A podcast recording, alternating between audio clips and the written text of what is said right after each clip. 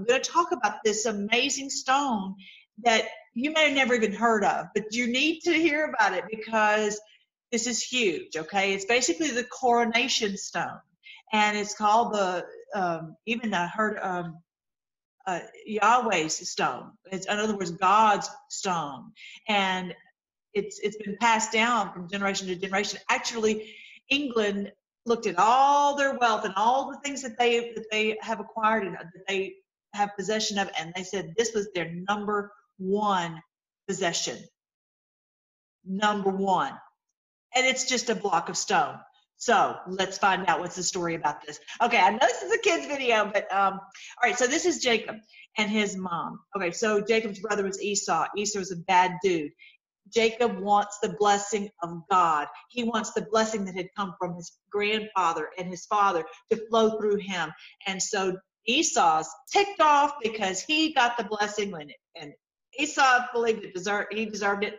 I'm not going to go into that whole story, but the bottom line, Esau got everything he wanted. He got cattle and sheep and all the rest of it. He got all the stuff, the stuff. But Jacob wanted the blessing of God. Okay, so in this little story, you know, he's leaving because Esau is going to destroy him. He's going to kill him. And so he's got to leave. And he's gone from his family for years and years and years. But even Abraham in the book of Joshua, it says that he wants uh, Jacob to receive the blessing. Okay, even though he was the younger and he did receive it. So interesting, that happens actually a lot of times. All right, so I'm just going to show you just a little bit about what's happened in this story. This is the story of Jacob's ladder, if you haven't heard that. Rebecca waved to Jacob, tears streaming down her cheeks. Jacob traveled for several days, walking during the day and sleeping by the roadside at night. One day, he was feeling very tired and decided to rest for some time. This looks like a good place to sleep for a while. I will continue my journey after I am rested. Jacob saw a large stone nearby, on which he lay his head and fell asleep. And what a dream he had! He saw a very, very long stairway which started from the ground and reached up to heaven. There were angels going up and down the stairs. And there, at the very top, was God.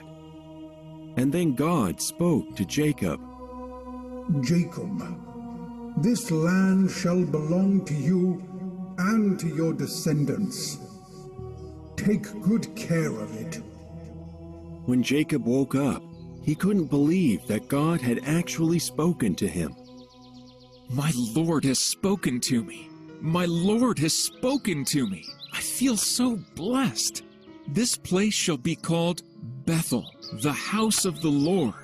This stone shall be the altar in this house of worship. Jacob then again continued on his journey. Okay, so it didn't tell in the story that he actually poured what little oil. Remember, I told you that a couple weeks ago. If you if you saw that video, um, he poured what little oil he had onto the stone.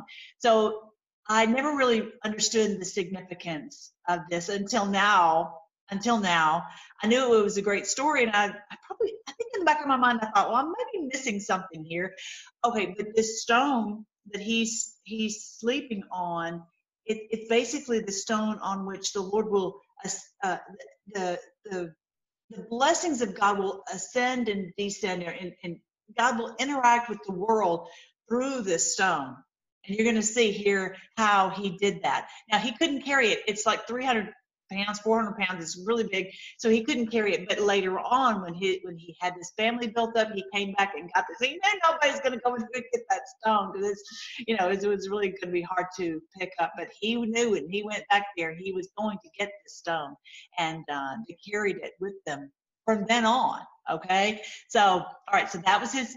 They call it Jacob's pillar. They also call it his pillow, right? Like pillar, pillar, and pillow all right, so that's him sleeping on there and having this vision. And that he's called it Beth El, which is Beth is house and El is the Lord, Beth El, so the house of the Lord. So he is, you know, this is this is the doorway to heaven. In other words, now he's taken this stone. That is his connection to heaven, to to the Lord. Okay. Now, so there he is pouring the oil on the stone. What little oil he had, he poured on the stone, and um, as a as a as an anointing it and uh, as a as a blessing for the stone. That's not is not a typical stone. Okay, so fast forward. Obviously, it got passed from him to his son Joseph. They, all this time they're in Egypt. Now, fast forward to Moses, and he's bringing the people out of the the land of Egypt and they need water. And here is a picture. I know I showed some of you, you this on the on the video uh, a few weeks ago.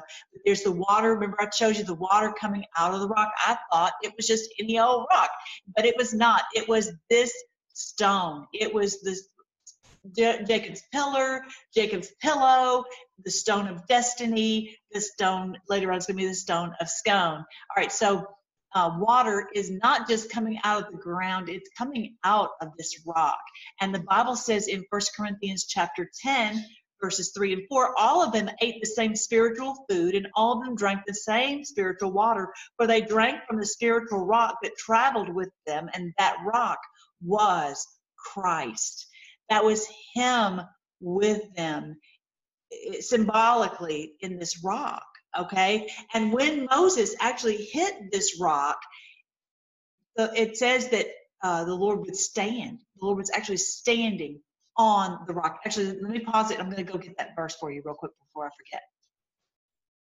Well, I didn't find the place where it says that, but it somewhere it says that he, the Lord Jesus, stood on that rock, and it was a symbol of him uh, being struck when he was crucified, um, and that his blood poured forth for the cleansing of our sins, right?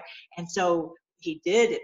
The water poured forth out of this rock. I mean, it wasn't coming out of the ground, it was coming out of the rock, and enough for all these people. I mean, it was absolutely miraculous. And so um, there's a there's another beautiful uh, passage that talks about that Israel. This this is the rock of Israel, and that Israel means married, and um, that he's this is our husband. This is the one who who is faithful to us and and takes care of us and, and is you know, good to us and provides for us.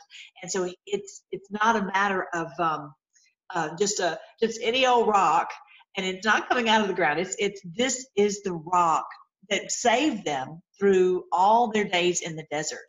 Um, so it's just really huge. So this is what it looks like now. Um, now it didn't at the time.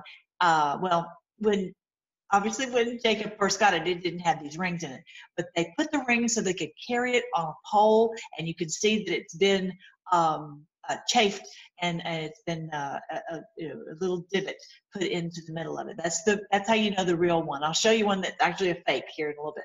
All right, so later on, the Amalekites came to fight them, and um, so Moses held up his rod. I was telling you about this rod, which I can't go into on this video, but how the Lord used this rod in a great way to save them uh, for years and years and years. And even I believe it's it's around even today.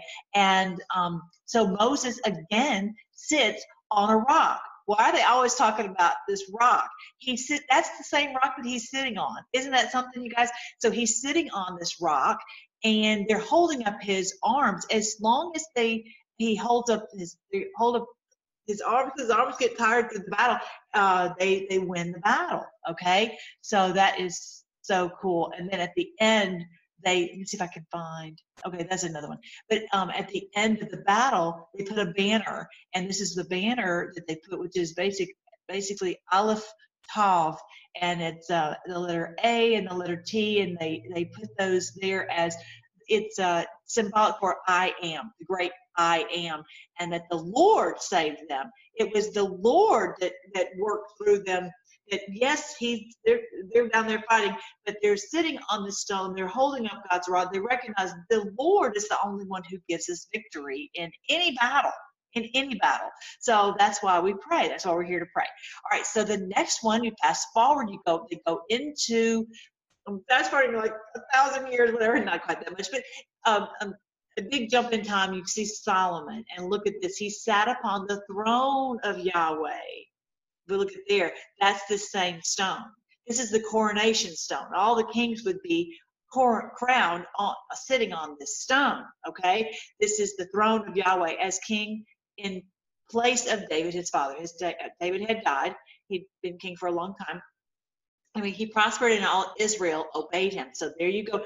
So it was the first was Saul, and then was David, and then was Solomon, and then you go you go on down, and, and then that's when the, the kingdoms separate at that point. You've got Judah in the south and the ten tribes in the north. Okay, but um, they have the stone in the southern kingdom, and so they're being um, coronated on the stone.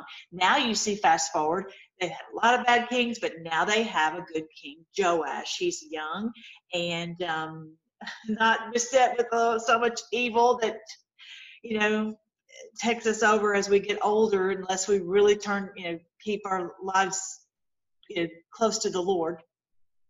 And so then um, they crown him, and he's actually said he's standing on the stone. Okay, so here is the story of what it actually says. In the, uh, interestingly, in this reading is I'm sorry, interesting in this reading is that when Joash was crowned, he stood by his pillar in Second Chronicles 23, 13. Why are they always talking about this pillar? It's the Jacob's pillar. Second Kings 11, 14 actually says a pillar. Israel's kings, according to custom, Second Kings 11, 14, were crowned in a ceremony involving a pillar. This pillar was apparently a matzebah, a standing stone. It's interesting to note that the Britain sovereigns are also crowned in a ceremony involving a pillar. Hmm. You see where I'm going with this? Jacob's stone. The Hebrew in these passages is even more interesting, for it literally says the king stood upon his pillar. He stood upon his pillar. Britain's monarchs are also crowned upon a pillar stone, sitting upon it. So we'll talk about that here more in just a little bit. But yeah, so that is, and here it is in Second Kings. This is actually um, a Hebrew version. Let me see if I can find out the name of this version in case you want to go to BibleGateway.com and see this. Melachim um, whatever, uh, Orthodox Jewish Bible. Okay, OJB. All right, so verse 14 of Second Kings, chapter 11. It says, and when she looked, this is his grandmother, uh, because she didn't know where he was. She thought that he was, they, that he, she'd killed all of her grandchildren. What a creep, right? And when she looked, um, Hamelech stood at Ham, Hamud, the pillar, according to Mishpat, and the cereman, the trumpets beside Hamelech. So in other words, he's being crowned the king by the pillar. And she know and, and what's so cool is that when it's the rightful heir to the throne, when it's the blessed heir, it water doesn't pour forth, it actually makes a sound. It's, it says that person's name. How cool is that? How cool is that? All right, so then in, in uh, this other version, the, the OJB version, no, no, WYC version, and she saw the king standing on the throne. He was standing on the throne. This is one of the versions. It, it interprets it correctly. She was, he was standing on the throne. Hmm, look at that.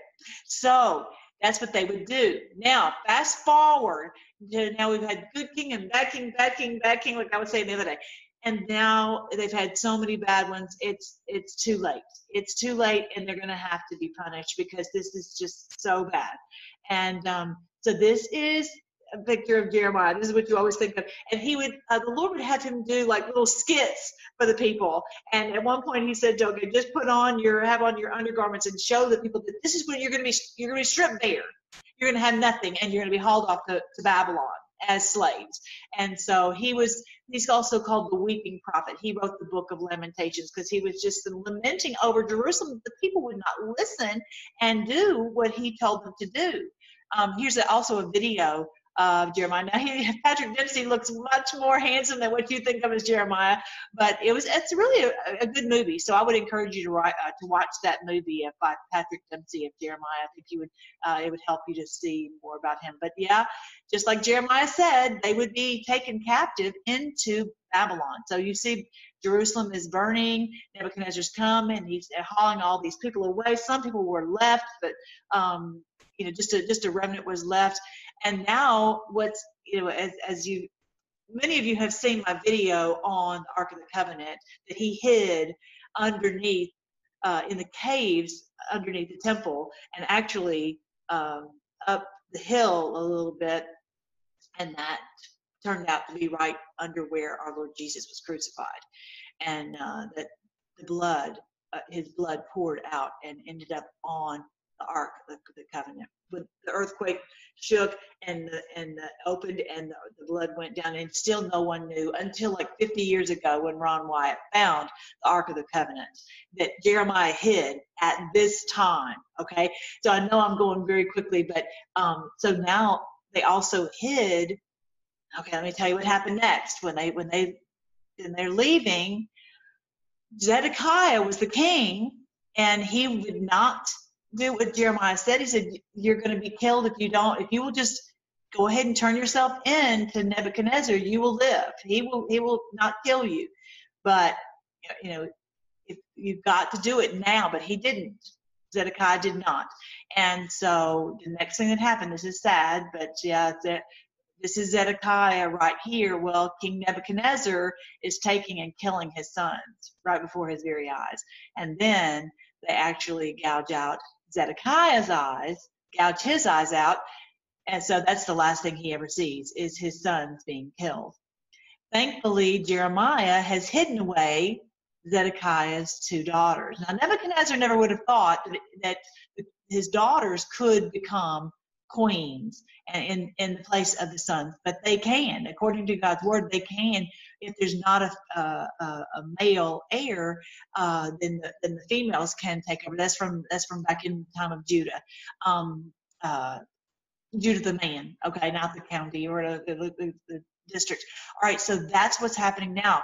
They've left Zedekiah actually lives, but he uh, ends up getting hauled to Babylon. His sons are dead, but now um, uh, his two daughters, Tia Tephi, are uh, uh, and and um, Stroka, um, Scota are alive. But we'll talk about that here in a minute. So this is what's happening. They're being taken into captivity. Now, if you look at Judah down here, the southern tribe, there's the two tribes in the south, they've been taken off into Babylon. Okay, that's where Nebuchadnezzar was. That's where the story of Daniel took place, and and he was miraculously turned that society around.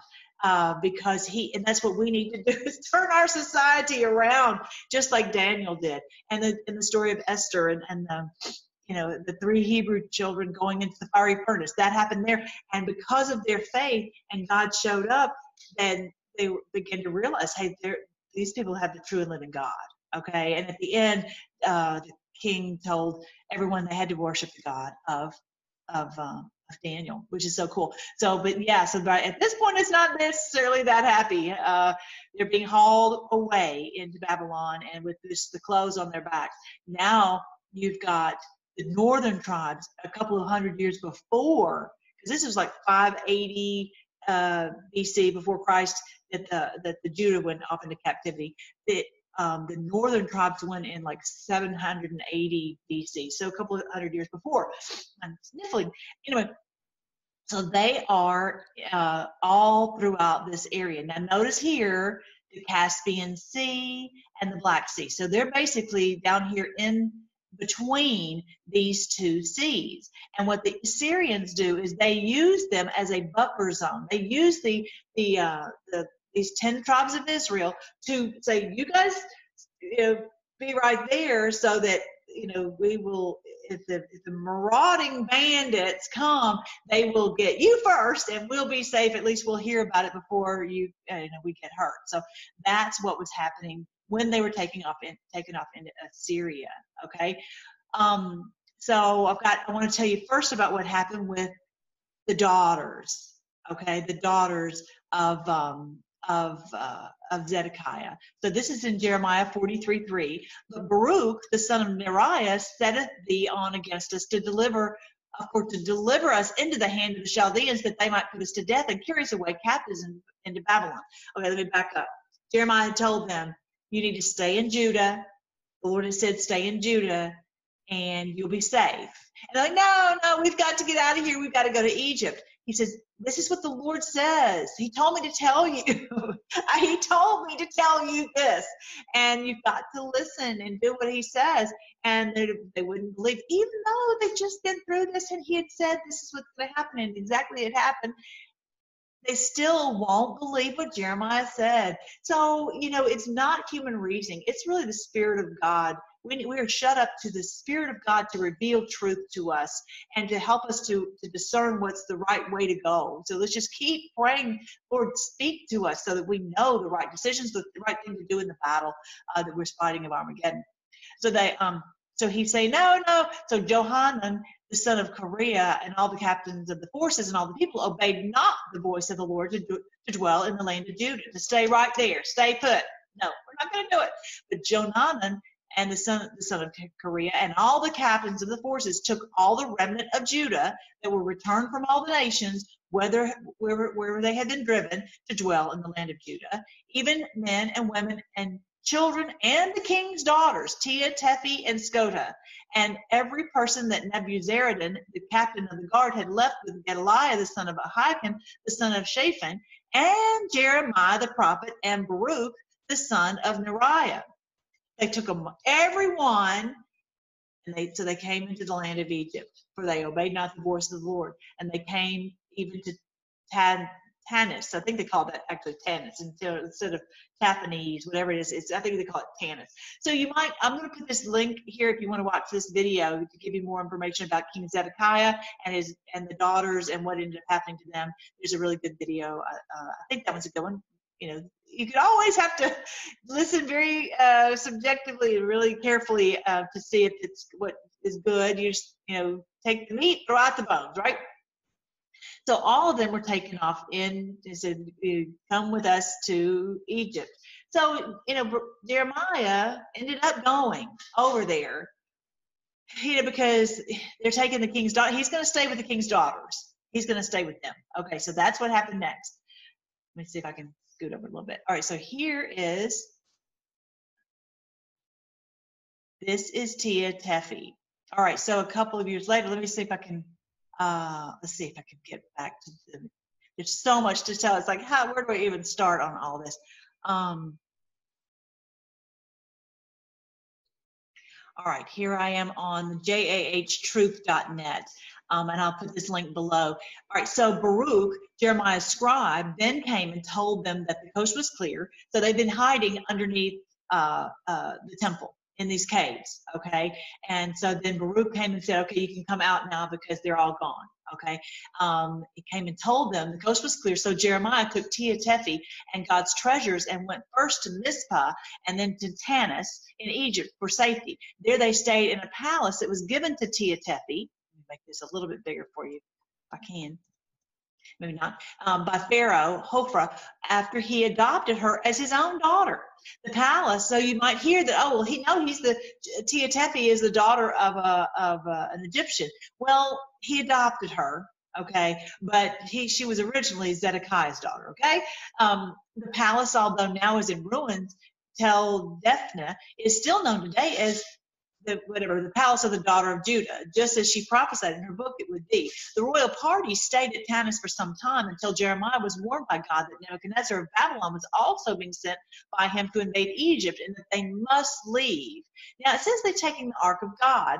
Um, I I really, I still believe that the Ark of Ark of the Covenant is un, is hidden under where our Lord Jesus was crucified. I do believe that there were things that were in the ark that were taken, as in the the the, the man, because this these are, there were certain things that Ron Wyatt did not find in the ark in the cave, and that is the, the rod that budded. He didn't find the manna, a bowl of manna. Um, so certain things, I think he took a box, but I don't think it was the the the original the Ark of the Covenant. Okay, so he did take a box of of uh, of of artifacts with them, as well as the stone. Okay. Um, Jeremiah's group left Tanis on a moonless, cloudy night, sailing in a ship for Tyre, of Tyre, piloted by a Danite, okay, like the Dan tribe of Dan, okay, called Buki, son of Helek, who was accompanied by his son Bodan, uh, first um, to Carthage, where they arrived three weeks later but did not disembark. At sunset, a strong hot wind blew from the desert, driving them north and tearing their sails. On the seventh day, they entered a little bay by the mouth of an unknown river that ran from east to west, where they dropped anchor. Um, all right, so this, so that they ended up in in Egypt for a good while. Okay, but now they've now they've left and they're going uh, to they're heading north. Okay, so now and uh, let me back up another time. This is the second group of royalty that is going to be in the in the um, uh, what I call the British Isles. Okay, the second group. And so the first group had been actually at the first at the time of the first exodus from Egypt. Okay, so let's see what happens with her when she gets to Egypt because she there are two lines from David. One is called uh, Zara, and uh, let's see the other one is called. She's from the Phares. Phares. Okay, so Eochaid was okay oh, there's so much to tell you. It's like I don't even know what to what to tell you. All right, so Eochaid was from the Zara, the red hand. You see on their flag they have this red hand. Okay, he's from the red hand branch, and Tia Tefi was from the line of David of the Phares, the Phares branch of Judah. Okay, so that's where we get the crown on the top. And their marriage union sealed the breach caused centuries early when Judah's twin sons had been born. This marriage union, look at that, look at how the Lord worked it out, that took place at Rathnari, the fort of the kings, at Tara in royal Meath, is symbolized on the Ulster flag. The red hand is Zara, mounted upon the Star of David under the single royal crown, symbolizing the union of the two royal lines that sprang from Judah. And this is what the Lord said you would always have someone on the throne. This was his the, the blessing that he got. And so, you know, all these years they had someone on the throne in in Jerusalem and they had the, someone on, on the throne in the British Isles, and now they're married. And so that this this line is going through them. All right. I want to tell you one other quick thing that happened with the people of Is, uh, the lost tribes of Israel, because I don't think I had told you this, and it's it's important while we're here. Right here, the ten tribe house of Israel had been slaves in Assyria since 722 BC, and therefore had learned to speak Assyrian, which is why there are Germanic words, Assyrian Germanic words in the English and other Northern European languages today. That is a very good way to recognize if these if this is true history. When you see people having these same words, where do they come from? Right? It wasn't just someone passing by. It's because they've lived together and they've, uh, you know, uh, you know, worked together for over a long period of time. Okay, um, so this is uh, really very, very strong, strong evidence that this is true. They also lost their Sabbath sign that told them who they were, having changed their Sabbath day from the true Sabbath which is the Saturday, to the Assyrian and Babylonian sun worship religions, worship of Sunday. So they've begun to lose their true history. So these people, many of these people who had moved here were Israelites, but they ended up moving. I'll show you the picture. They ended up moving after they were no longer slaves these lost tribes, the migration of the lost tribes, they ended up moving from this in between the Caspian Sea and the Black Sea, they ended up moving over to Northern Europe, into Norway and Finland and Sweden, into Germany, and little by little moving over. You know, they're lost only in the sense that they don't know who they are. They don't necessarily know. Okay, so this the uh, the um, uh, Jeremiah brought Tia Tefi all the way around here, and now she started in Ireland. I'm going to show you that picture. These are the regions of Ireland, the four different regions, and you can see that they still recognize that their regions are uh, identified by these ancient symbols the, the harp of David, King David, and the, the, uh, the hand of uh, Heremon, right? The red hand from the Zara, Zara tribe, and Tia from the Phares side tribe with the red cross. So isn't that something? So there, that's that is a current picture of Ireland with their symbols for each of their four regions. Now this is the book called The Missing Links Discovered in Assyrian Tablets.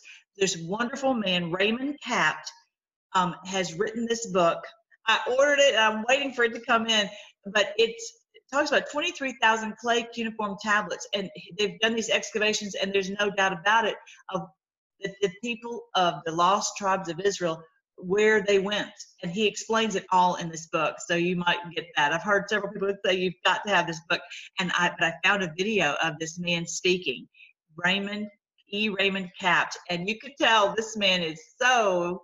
Uh, so smart and he's he has such great information so I, I really encourage you to listen just to a little bit of it and see what you what you think and later Assyrian report states in the second year of Esarhaddon the king now this is about 679 bc the Gimra, as the Israelites were then called, rose in rebellion under their leader, Tuespa.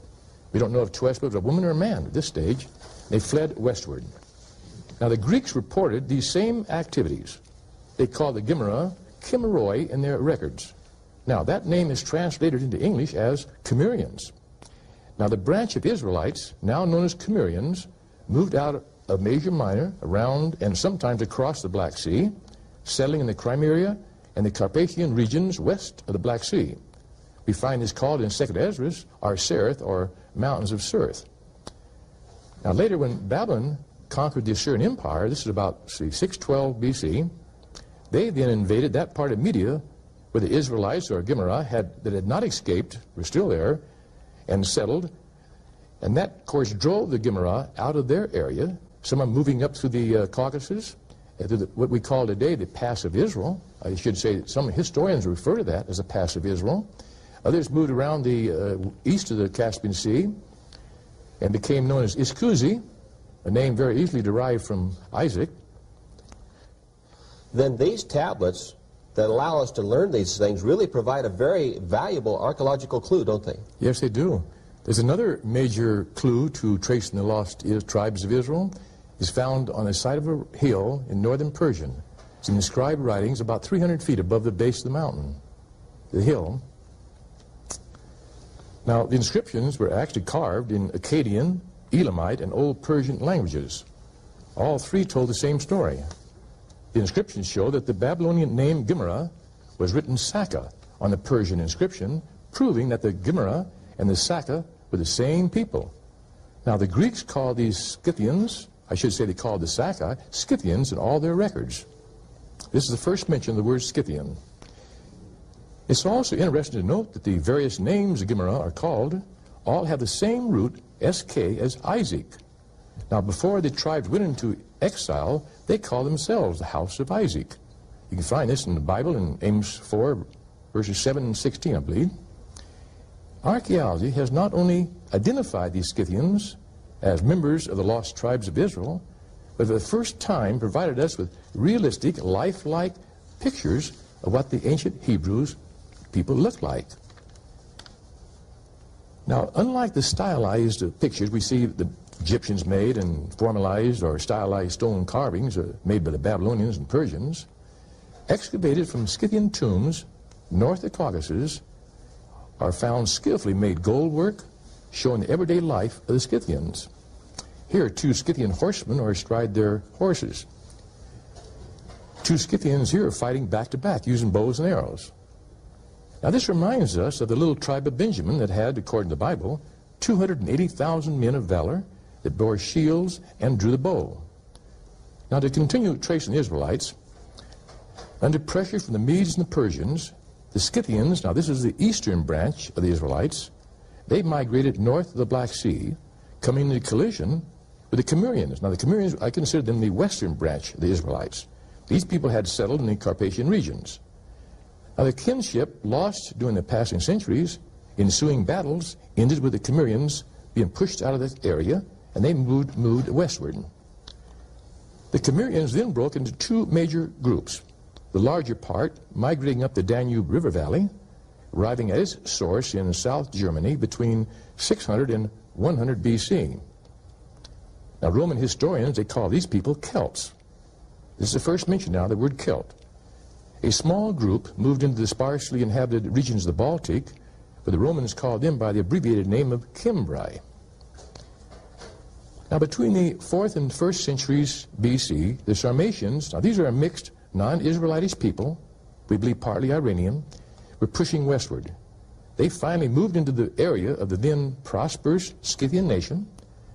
Continued warfare then drove the Scythians out of their land, as they had done the Cimmerians, and the majority northward toward the Baltic areas.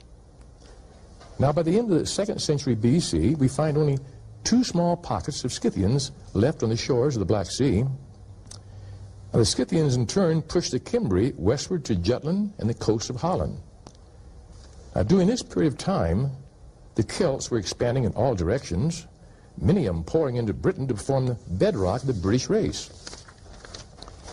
About uh, 3000 BC, uh, some of the Celts invaded Italy and sacked Rome.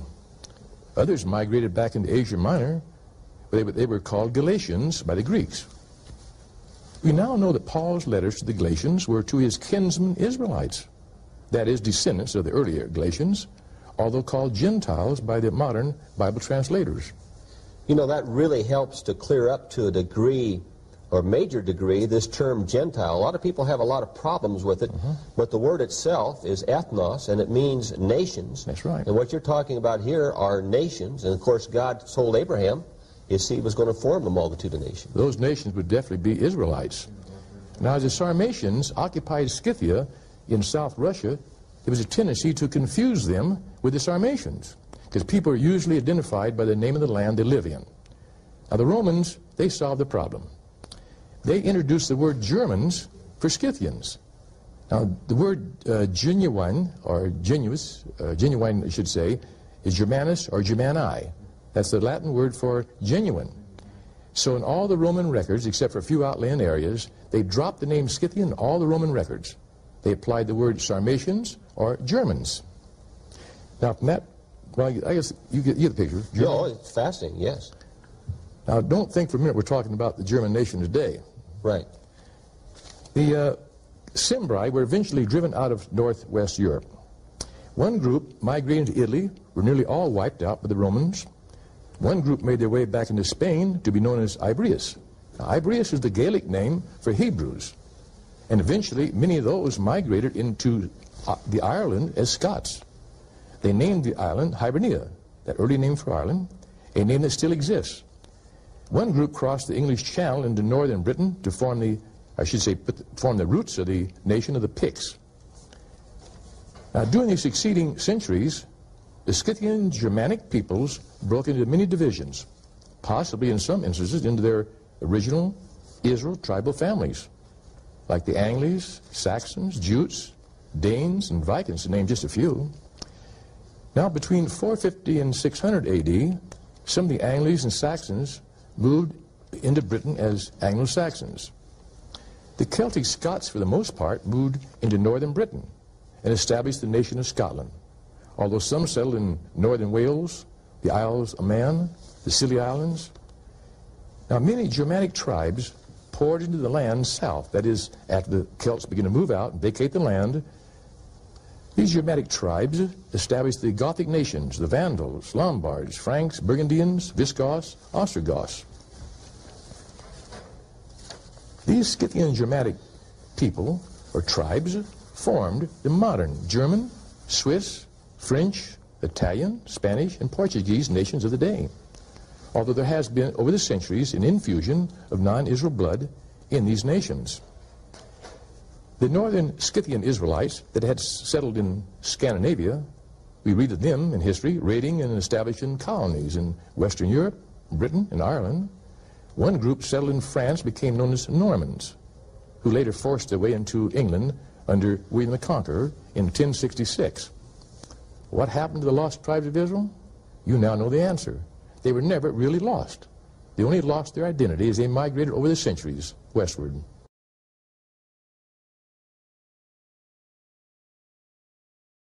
This is a book about, it's called the Book of Tephi. Um, and uh, let's see, I'll read a little bit of it. It has been over a century since he, since Goodchild first published his translation of the original Gaelic of the legend of Queen Tephi. Now, so you've got to be careful because some of the things may not be accurate if it's a legend. But um, so we just everything we're just piecing it all together. Uh, it's been sung by bards of Ireland for centuries. In the annals and legends of Ireland, we find the traditions of the origins of the Irish people and the ancient Irish kings. The rich history speaks of the early settlement of Ireland by a group called the tribe of Dan. So these people are moving over there, just like it's saying, these tribes. Why is everything called Dan? Dan this and Dan that. Look at this. Look at this. In Ireland today, we find their customary evidence, the places of their names, such as Danslow, Dan Sour, Dan Monism, Dan, Dan Dalkey, Dan Drum, uh, Dundrum, Don Nagel, Don Eagle City, Don Glow, London. I mean, just on and on and on. Okay, so this is where these people they named their city after themselves, right? So uh, the buried in this folklore is the tale of Jeremiah the prophet, Princess Tephi, and Baruch, a scribe, the guys we were just talking about. They landed in Ireland about the time the destruction of Jerusalem took place, bearing with them a great chest and a stone wrapped on a banner. The princess married Zerahite king, Eochaid, whatever, sorry, whatever his name is, uh, or Heremon. You can call him the horseman, right? Horseman of all Ireland. And their, tri- their son was Uriel. This Tephi was the daughter of the king of Jerusalem, whom Jeremiah went forth to plant in Ireland after rooting out and destruction of Zedekiah, the king of Jerusalem, in 588 BC. We find in the official lineage of the royal house of Britain that the house of Stuart, keep that in mind, Stuart, are the descendants of Tia Tephi and her husband, Eochaid, the Heremon, the horseman, okay, the Heremon. All right. So isn't this amazing, you guys? This is really, this is something. This is amazing.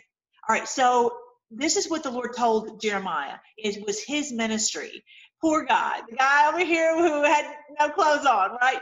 And you're like, oh, poor Jeremiah. Look at what his job is. The Lord put forth his hand and touched my mouth, and the Lord, I'm going to try to make this bigger. Sorry, this is so big, little. Okay, here, that's a little bit bigger, huh? Uh, the Lord put forth his hand and touched my mouth, and the Lord said to me, Behold, I have put my words in your mouth. I put my words in your mouth.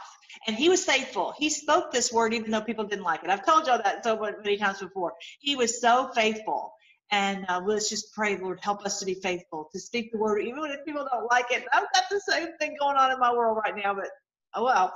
See, I have set, th- I have this day set thee over the nations and over the kingdoms to root out and to pull down and to destroy and to throw down, to plant and to, and to build and to plant. Okay, so what's happening is he's having to tear down this whole, uh, all this evil stuff that had been going on in Jerusalem. Okay, and uh, where was it? Where was the picture? Okay, so he's tearing this down. And Nebuchadnezzar's actually tearing it down, but he's part of it saying, this is, we can't put up with this. He tried so hard to get them to turn back. And of course, the enemy attacks those who are, who are standing up for righteousness. Hello, hello, where your the word is being sp- uh, spoken in truth, he's going to attack. That's just what he does. So uh, that's why the Lord says, okay, I'm going to have to just tear this one down and start over. Okay, and that's exactly what he did. So he's planting Tia Tephi.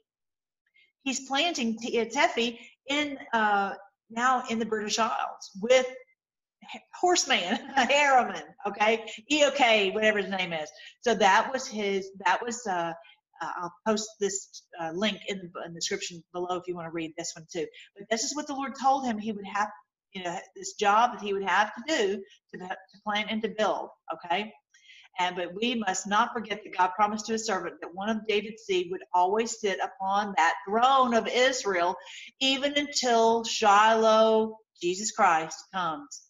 Isn't that the promise? You've heard that promise before, right? Thus, we're given in the same verse of that throne being rooted out a message that it was Jeremiah's duty, chosen duty, to build and to plant, and to, plant that throne of Israel. All right, so here we go. Um, so you check those things out. Check out Tia Tephi. All right, so now let's go on to. You can keep that beautiful thing picture. All right, so when they get there and they have um, passed on, oh, did I show you that? Oh, hang on, there was something I wanted to show you. Okay, so this is the coat of arms for Ireland. And so you see this harp right here. That is King David's harp. So that's where it, it, it comes from. And then you see this is the red hand, right, of, um, of Heremon, right? Uh, and then this red cross right here is the sign of um, um, um. So these, there are four regions in Ireland. So these two were the were the founding ones for um, the the, uh, the settlements of the tribes of Israel, of the of the of the royalty, the royal family of Israel. How cool is that? So they passed down, uh, and it says that she stood on this stone. Tia Tephi, the king's daughter, married Eochaid the Heremon, the chief king of Ireland. The stone called Lia Fail or Stone of Destiny was kept at the capital city of Tara or Tara for some three centuries, and all the kings, descendants of Eochaid and Tia were crowned on it. Okay, so there you go. That was what I was looking for yesterday. So uh, there's other good information here. So check this out. Then about 350 BC, it was sent to Scotland for the coronation of Fergus, King of the Scots, who was a descendant of the Milesian kings of Ireland. It remained in Scotland, and all the Scottish kings were crowned on it until 1297 AD. At that time, King Edward I of England invaded Scotland and captured the stone, which he took to England whereby where it was placed in Westminster Abbey, its home ever since that date. It was built into the coronation chair, the oldest piece of furniture in England, still serving its original purpose. All English kings have been crowned on it ever since. Its ori- origin has been well known during the t- entire time it has been in the British Isles, and from practically the first, it was called Jacob's Stone. William Rishanger uh, write, writing in the 13th century, records the coronation of John de Valois as king, uh, I guess that's how you say it, as king of Scotland in the year 1292 AD upon the stone which Jacob placed his head. Isn't that something?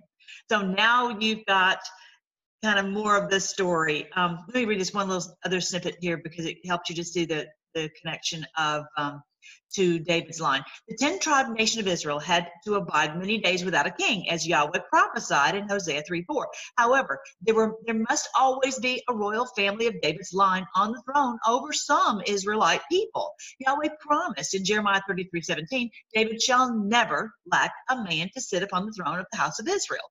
We know that Eochaid the Heremon was of the Milesian line of kings of Ireland, and that the Milesians in Ireland were descendants of Zara, a son of Judah. Tia Tephi was a descendant of David, who was also of the royal tribe of Judah through Judah's other son, Phares. So the two royal lines of Judah were united with the marriage of Eochaid and Tia Tephi, and a descendant of David was always on the throne over Israelite people as Yahweh had promised. She's basically sitting on that stone in this picture. And this, so she's that's the that is what they would do is they would sit on the stone, and this is the coronation stone. So this is her uh, the olive branch of bringing peace. And um, I'm going to also show you what this this actually means from the Lord. And um, all right, so she after she became the queen, this is what it says. Tia Tephi then began instituting the Torah or God's laws to Ireland. The Torah is perfectly fair and unbiased, uniting everyone with no rich or poor, all under one system. Under the Torah, nobody can oppress anyone else by inflicting their own selfish opinion or laws or taxes on them. So nobody can put themselves or others all uh, over others. All men were created equal in the eyes of God. Isn't that terrific? All right, so this says um, there's this whole section down here at the bottom has a section on Tia Tephi that you might want to read this, this section here. All right, so now, so now they have the, she, you know, she has the rod, she has the stone, um, and they passed that down.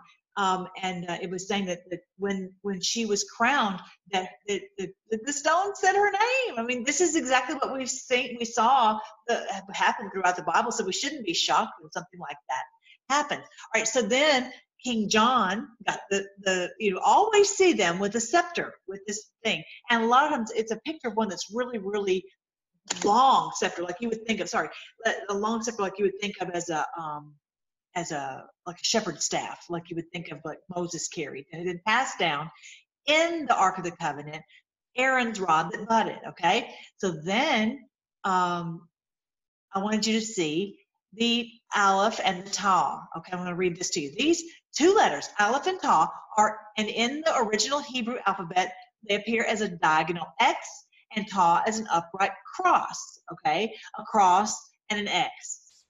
Okay, Aleph is basically like in the alphabet, the letter A, their letter A. So that appears as an X. And Ta as a cross. Okay, thus, when combined as a symbol to express the idea of the eternal God, they would appear like the protective mark referred to above. So I'll show you this. That's the British flag. Does that mean I agree with what Britain's doing? No. but I will say that, that they have the original symbols you see where these symbols are coming from. And this is the same symbol that Moses used after that battle where he was sitting on that stone with the Amalekites. This is the same kind of symbol that he used. Okay, this is the Aleph and the Tav. Isn't that cool? Isn't that cool? Um, all right, so that's that's the uh, the the Aleph is the X and the Tav is the T. Is this cross right here in the middle? Isn't that cool? All right, so now so now we have these, you know, we're passing it down from generation to generation. And we come along, and you know the story of William Wallace. Uh, Mel Gibson acted the part of William Wallace in the movie Braveheart. Remember that? And uh, talking about just you've got to see that. That's where they're he's trying to stop with what King Edward is doing. That's where we are. King Edward was t- stealing the, the stone he was taking the stone and saying, you know, we're going to have the monarchy in in Britain because we don't have to follow the rules of God's word. We can take advantage of the people. We can steal from them. We can tax them, and we can be unfair. We don't have to follow God's rules at all. So this is ever, and he's got the he's got a picture of course with the with the scepter, um, with the rod, but um, he's not he's not uh, obviously following God's rules and, and wanting to do it God's way. And he had told them he was going to make sure that they had a, a, a king because they had, um, had kind of hit a bump in the road where they didn't have a, uh, the next the next person in line. And he completely just basically overtook them. And that's what william wallace was doing was trying to make sure that they had their own sovereignty in scotland and they could have their own king. And yeah that it was you know how badly it turned out for william wallace. Terrible terrible terrible. If you haven't seen that movie definitely watch it especially in the light of everything that we're learning. Um, so they fought valiantly and they lost. And so then this story is the one I just watched the other day um, on Netflix, and it's called the the um, Outlaw King. Outlaw King, and I highly recommend it too because this is where it picked up after William Wallace lost, and and King Edward. Here's King Edward, and he's getting some people who will say, "Oh, will we be too?"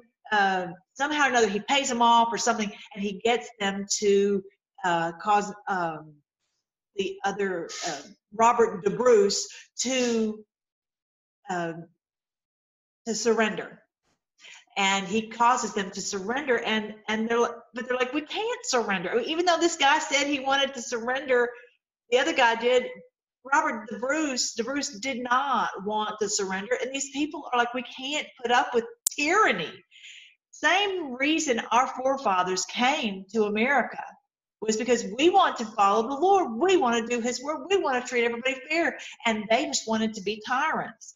And it was, you know, they they he agreed with his buddy supposedly in the battle to go ahead and surrender, but not two weeks later he's like, I can't, we can't. And then you know William Wallace was was mercilessly killed, and they, they don't keep their, their promises at all. So this was King Edward, and this is when he's going to battle against Robert de Bruce. So definitely check it out. The Outlaw King. I really am glad that I got to see that, and um, I think it was done pretty well. But all these monarchs in Britain would have all the symbols, but not the reality. Okay, they would have the rod, they would have the stone. They stole the stone. Okay, King George. This is the same. This is the guy we fought. This is the guy we fought in the uh, in the Revolutionary War. We are like, we're leaving. We're going to America. And so he's still trying to boss us around over here. I mean, these people don't stop, just like the ones that we're fighting today. It's the same thing. These are the part of the New World Order cabal beast, right? Uh, as I showed you on the flag the other day. And this is their um, uh, the chair the coronation chair and that they have a stone. Well, that tells you right there who puts a stone under their chair. You know, that's just really not your typical thing that you would do, right? So this is what happened in 1950. On this day in 1950, this celebrated Scottish stone of Scotland. Okay, so let me have, where did it get into Scotland? I didn't tell you that part. So, so basically, everything it started in Ireland and it just transferred. And, and there's a verse that talks about being turned and overturned and overturned. Find that for you real quick. All right, I found it. Here it is in uh, mtrial.org. Um, this is from the book of Ezekiel about the true stone of destiny. Look at verse um, 20, 27. I will overturn one, overturn two, overturn three, it, and it shall be no more overturned until he come whose right it is, and I will give it to him. Don't you find it strange that in the in the Daniel's vision of the statue, Nebuchadnezzar's statue being destroyed, it's with a stone, right? And that stone is Christ. So isn't i'm telling you this is so exciting. All right so here's ezekiel here it is in ezekiel in, in the biblegateway.com that says the lord remove the diadem take off the crown. This shall not be the same. Exalt him that is low and abase him that is high. So he's saying the kingdoms are not doing what they're supposed to be doing. They keep being overtaken by bad guys. Okay he knew that. He knew that was going to be the case. Because you can't you, just, it's hard to keep things running down the right track bad people with wrong motives always seem like they want to come in and, and, and do the wrong thing. Um, so he's saying, okay, you'll have to take off the crown if you're not doing a good job. I will overturn, overturn, overturn it. And it shall be no more until he who he come whose right it is, and I will give it to him. How cool is that? Okay, so, so stay tuned. I want you to hear what what uh, I'm going to tell you who I think that is. All right, which you probably already know.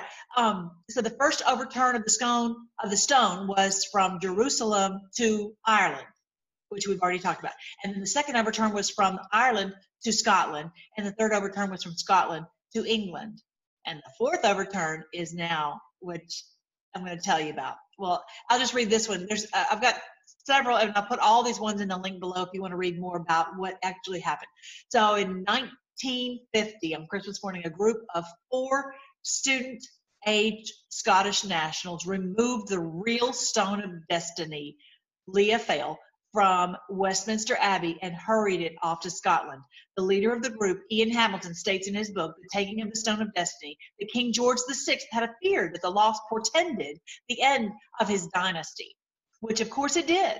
This removal of the authentic Stone of Destiny just caused a big stir in England, and the authorities immediately began searching for it. In preparation for the stone's removal from London, the group of Scots practiced using the fake stone sandstone replica made by stonemason sculptor Bertie Gray. Then, after successfully removing the real Stone of Destiny from the Westminster Abbey, Bertie Gray helped Ian Hamilton and another friend of theirs to place the fake sandstone duplicate wrapped in a Scottish flag on the high altar of Ar- Arbroath Abbey on the 11th of April 1951. Then they notified the authorities that it could be found there, which they did the following day. The fake stone sandstone replica was then sent back to London, and Elizabeth II was later crowned upon it. Since Elizabeth II has never been crowned upon the real Stone of Destiny, coronation stone, she's never been and is not officially the Queen of Britain or Israel in the eyes of God.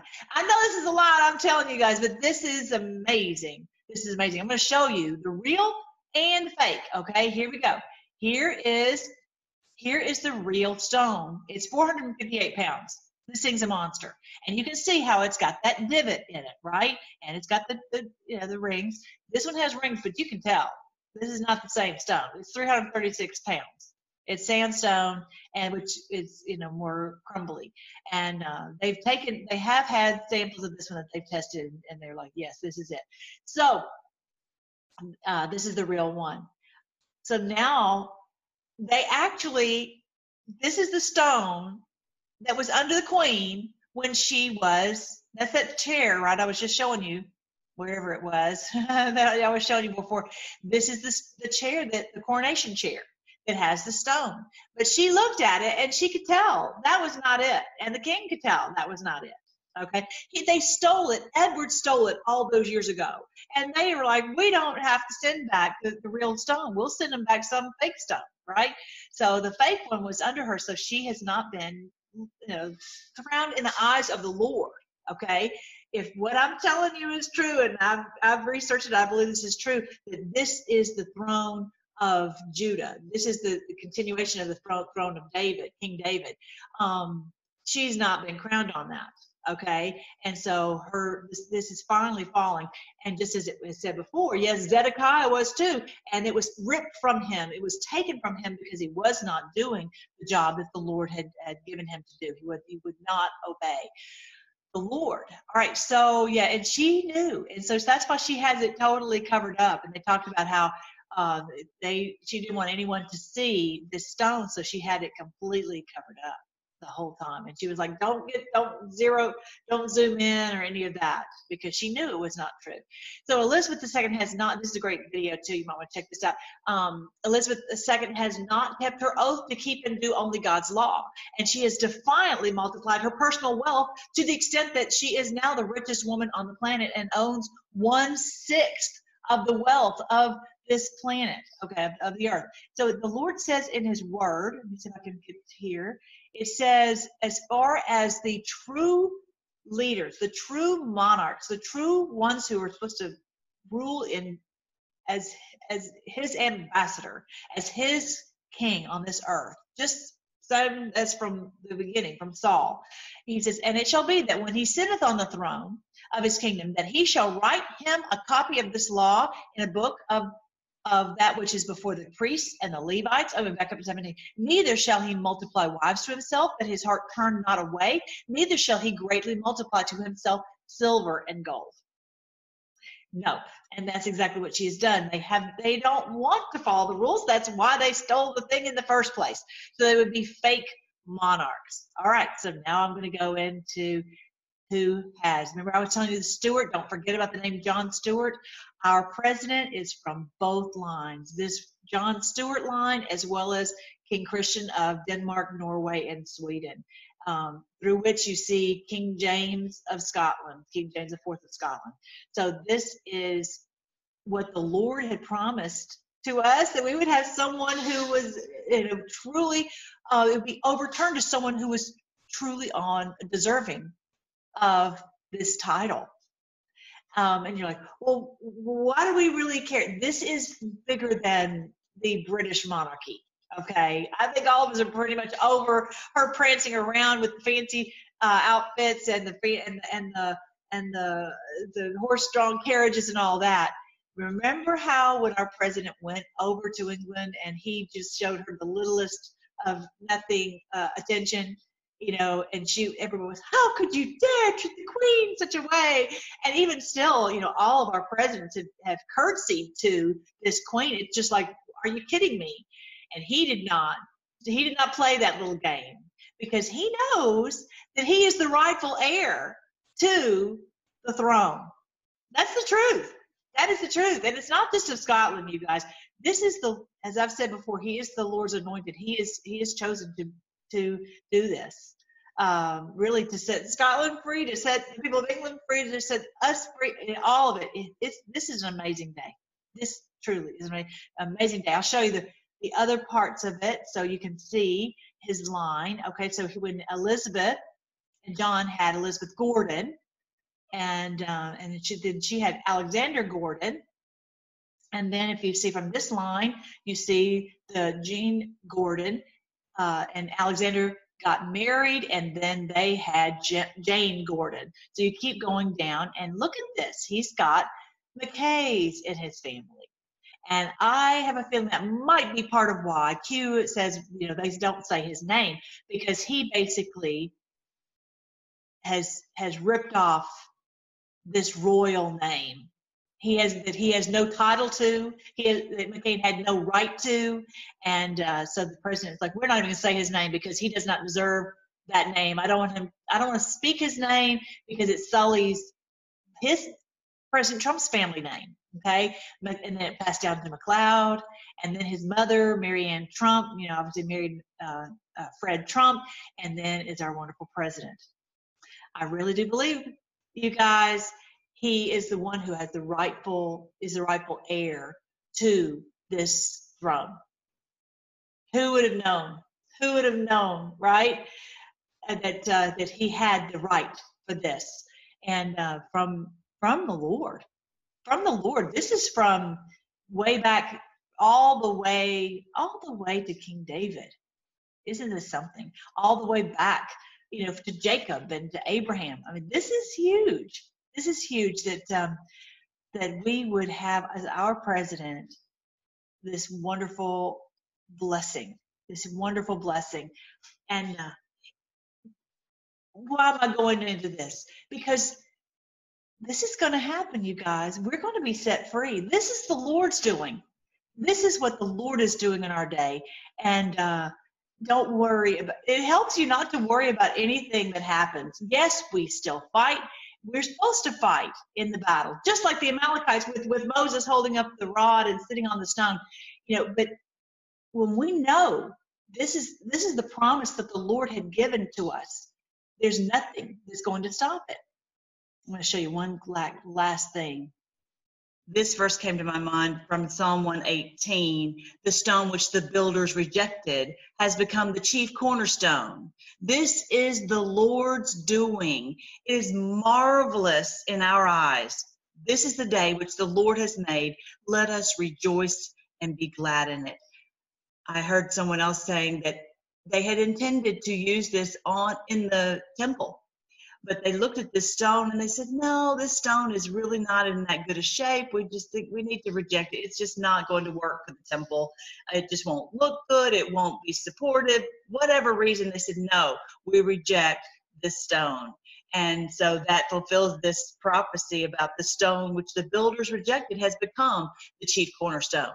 This stone is the one that has has uh, the Lord has used to bless us, people throughout the whole world, for ever since Jacob found it.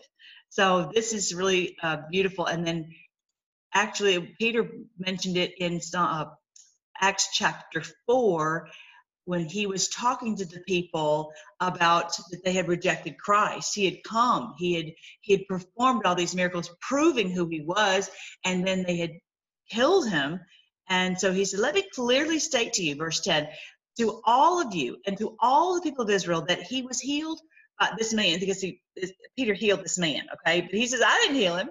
This man was healed by the powerful name of Jesus Christ, the Nazarene, the man you crucified, but whom God raised from the dead.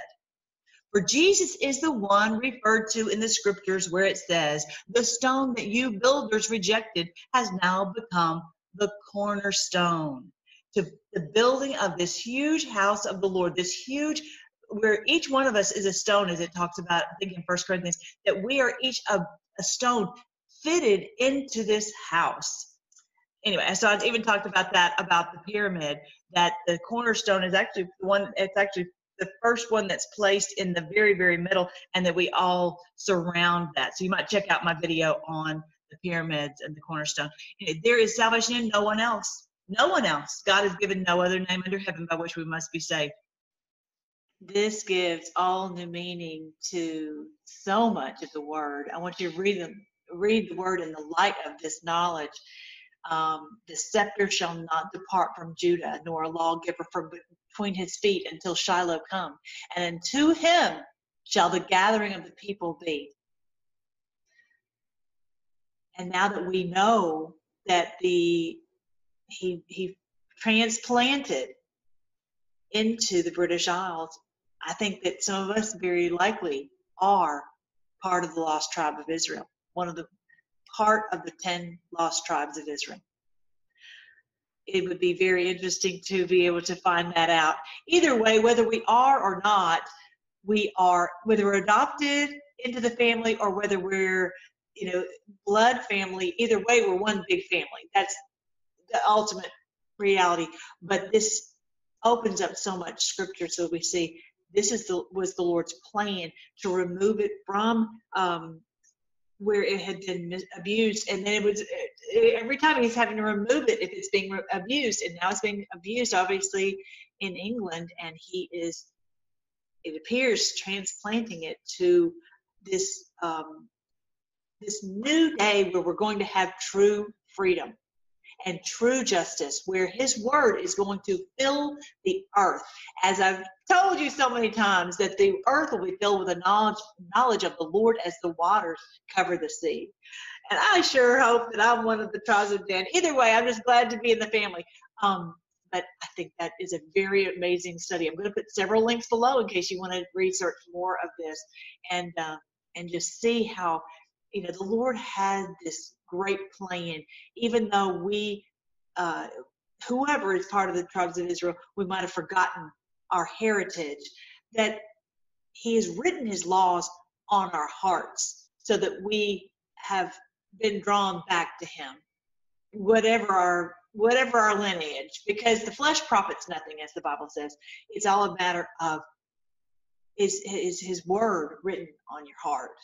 Um, I just wanted to share this with you guys, and um, there'll be more as I learn more. But I wanted you to see this uh, this great truth. Let's pray. Thank you so much, Lord, that you are revealing all these truths to us in this day, and what we had forgotten, what what had been hidden from us, what um, through a variety of reasons you maybe intended for us to, to not know that we those of us who are part of the lost tribes, whoever it is, that, that they wouldn't know. Maybe that was maybe to keep us out of danger.